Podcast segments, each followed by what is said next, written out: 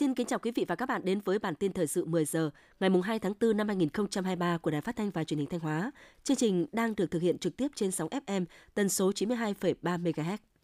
Thưa quý vị và các bạn, thông tin từ Sở Kế hoạch và Đầu tư Thanh Hóa cho biết, quý 1 năm 2023, Thanh Hóa có 286 doanh nghiệp đăng ký quay trở lại hoạt động, giảm 54,5% so với cùng kỳ.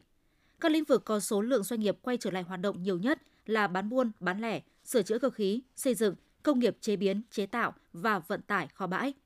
Trong khi đó, số doanh nghiệp tạm ngừng hoạt động trên 500 doanh nghiệp tăng 12% so với cùng kỳ. Đây đều là những doanh nghiệp có quy mô vốn nhỏ, nguyên nhân chủ yếu do doanh nghiệp chưa tìm được thị trường kinh doanh và vốn kinh doanh.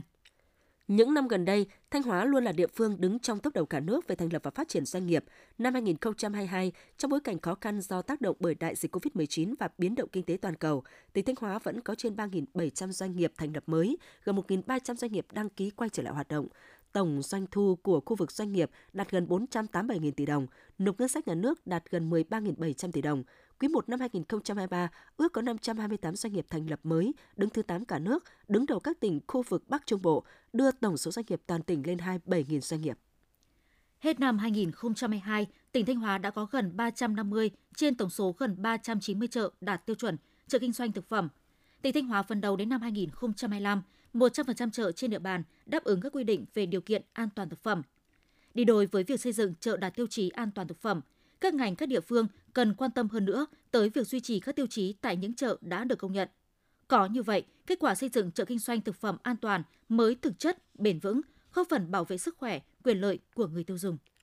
Tại Thanh Hóa, nhiều tuần qua, giá bán thịt lợn liên tục giảm xuống dưới 50.000 đồng một kg, cộng thêm giá thức ăn chăn nuôi tăng cao, mỗi con lợn thịt bán ra lỗ hơn 800.000 đồng, khiến người chăn nuôi lợn gặp rất nhiều khó khăn – Ông Mai Thế Sang, Phó Tri Cục trưởng Tri Cục Chăn nuôi và Thú y Sở Nông nghiệp và Phát triển Nông thôn tỉnh Thanh Hóa cho biết, tỉnh Thanh Hóa có số đàn lợn đứng thứ ba cả nước để ứng phó với những biến động do giá lợn xuống thấp. Tri Cục đã ra khuyến cáo các trang trại hội chăn nuôi lợn trên địa bàn tỉnh tiếp tục theo dõi thị trường để có kế hoạch chăn nuôi phù hợp, không nên giảm đàn ồ ạt, nhất là đàn lợn nái, khiến nguồn cung con giống bị đứt gãy. Khi thị trường phục hồi, sẽ không đủ giống để bổ sung tái đàn.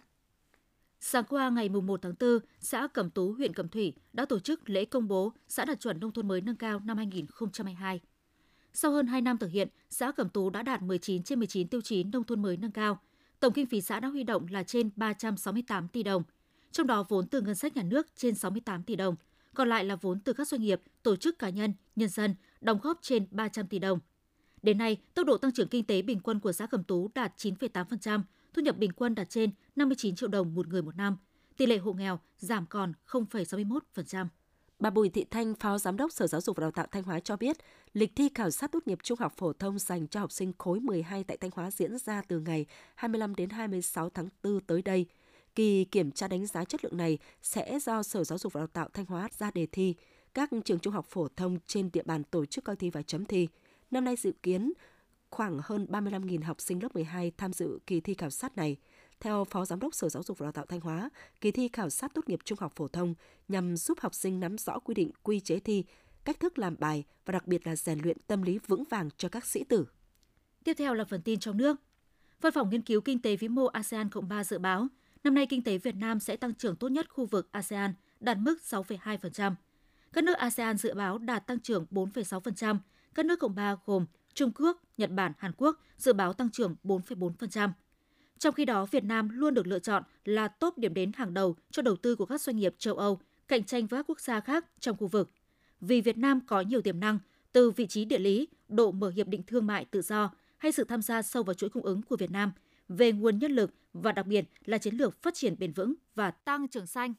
Ngân hàng Nhà nước cho biết trong quý 1 năm 2023, tín dụng toàn nền kinh tế tăng 2,06% so với cuối năm 2022, tăng 11,17% so với cùng kỳ năm 2022. Nguyên nhân do khó khăn của doanh nghiệp nên nhu cầu tín dụng chững lại, lý do khách quan là những tháng đầu năm thì tỷ lệ giải ngân thường không cao. Đây cũng là tình trạng khó khăn của các doanh nghiệp hiện nay. Để tiếp tục tháo gỡ khó khăn cho nền kinh tế, doanh nghiệp và người dân, mới đây, Ngân hàng Nhà nước đã quyết định giảm lãi suất điều hành thêm 0,3 đến 0,5% và có hiệu lực từ ngày 3 tháng 4. Theo Tổng cục Thống kê, trong quý 1 năm 2023, có 3 trên 4 ngành công nghiệp cấp 1 sụt giảm tăng trưởng so với cùng kỳ. Theo đó, cả 3 chỉ số sản xuất công nghiệp quan trọng là chỉ số sản xuất toàn ngành công nghiệp, chỉ số ngành công nghiệp chế biến chế tạo và chỉ số ngành sản xuất điện đều sụt giảm.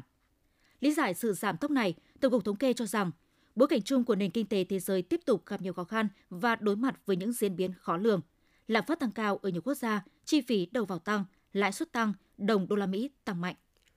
Tối ngày 1 tháng 4 tại quảng trường trước di tích quốc gia đặc biệt lưu niệm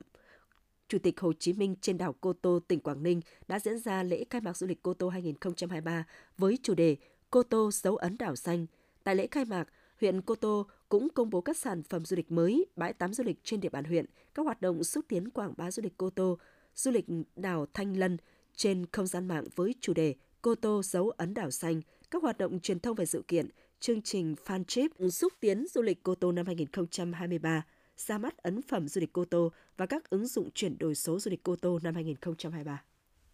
Ban tuyên giáo Trung ương Hội nghị sĩ sân khấu Việt Nam vừa phối hợp với Ủy ban nhân dân tỉnh Trà Vinh, Sở Văn hóa Thể thao và Du lịch tỉnh khai mạc liên hoan nghệ thuật sân khấu Dù Kê Khmer Nam Bộ lần thứ hai năm 2023 với sự tham gia của hơn 500 diễn viên đến từ 13 đơn vị nghệ thuật chuyên nghiệp nhà nước và tư nhân. Các đơn vị mang đến liên hoan 13 vở diễn gồm các thể loại dân gian, lịch sử, hiện đại.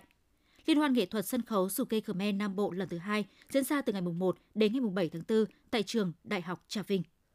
Tối ngày 1 tháng 4, tại nhà thi đấu Trung tâm Thể dục Thể thao tỉnh Thừa Thiên Huế, Sở Văn hóa Thể thao tỉnh phối hợp với Liên đoàn Taekwondo Việt Nam tổ chức khai mạc giải vô địch Taekwondo học sinh sinh viên toàn quốc lần thứ nhất năm 2023. Giải đấu quy tụ hơn 1.000 học sinh sinh viên cùng các huấn luyện viên và trọng tài đến từ 68 đơn vị trong cả nước. Các vận động viên tham gia tranh tài ở hai hệ chuyên nghiệp và phong trào – với các nội dung thi đấu, quyền và đối kháng ở các hạng cân được phân chia theo các cấp học từ tiểu học đến trung học phổ thông và sinh viên. Kết thúc giải, ban tổ chức đã trao huy chương cho các vận động viên đạt giải nhất nhì ba ở các nội dung thi đấu và trao tặng cờ hạng nhất nhì ba toàn đoàn. Giải đấu diễn ra đến ngày 5 tháng 4.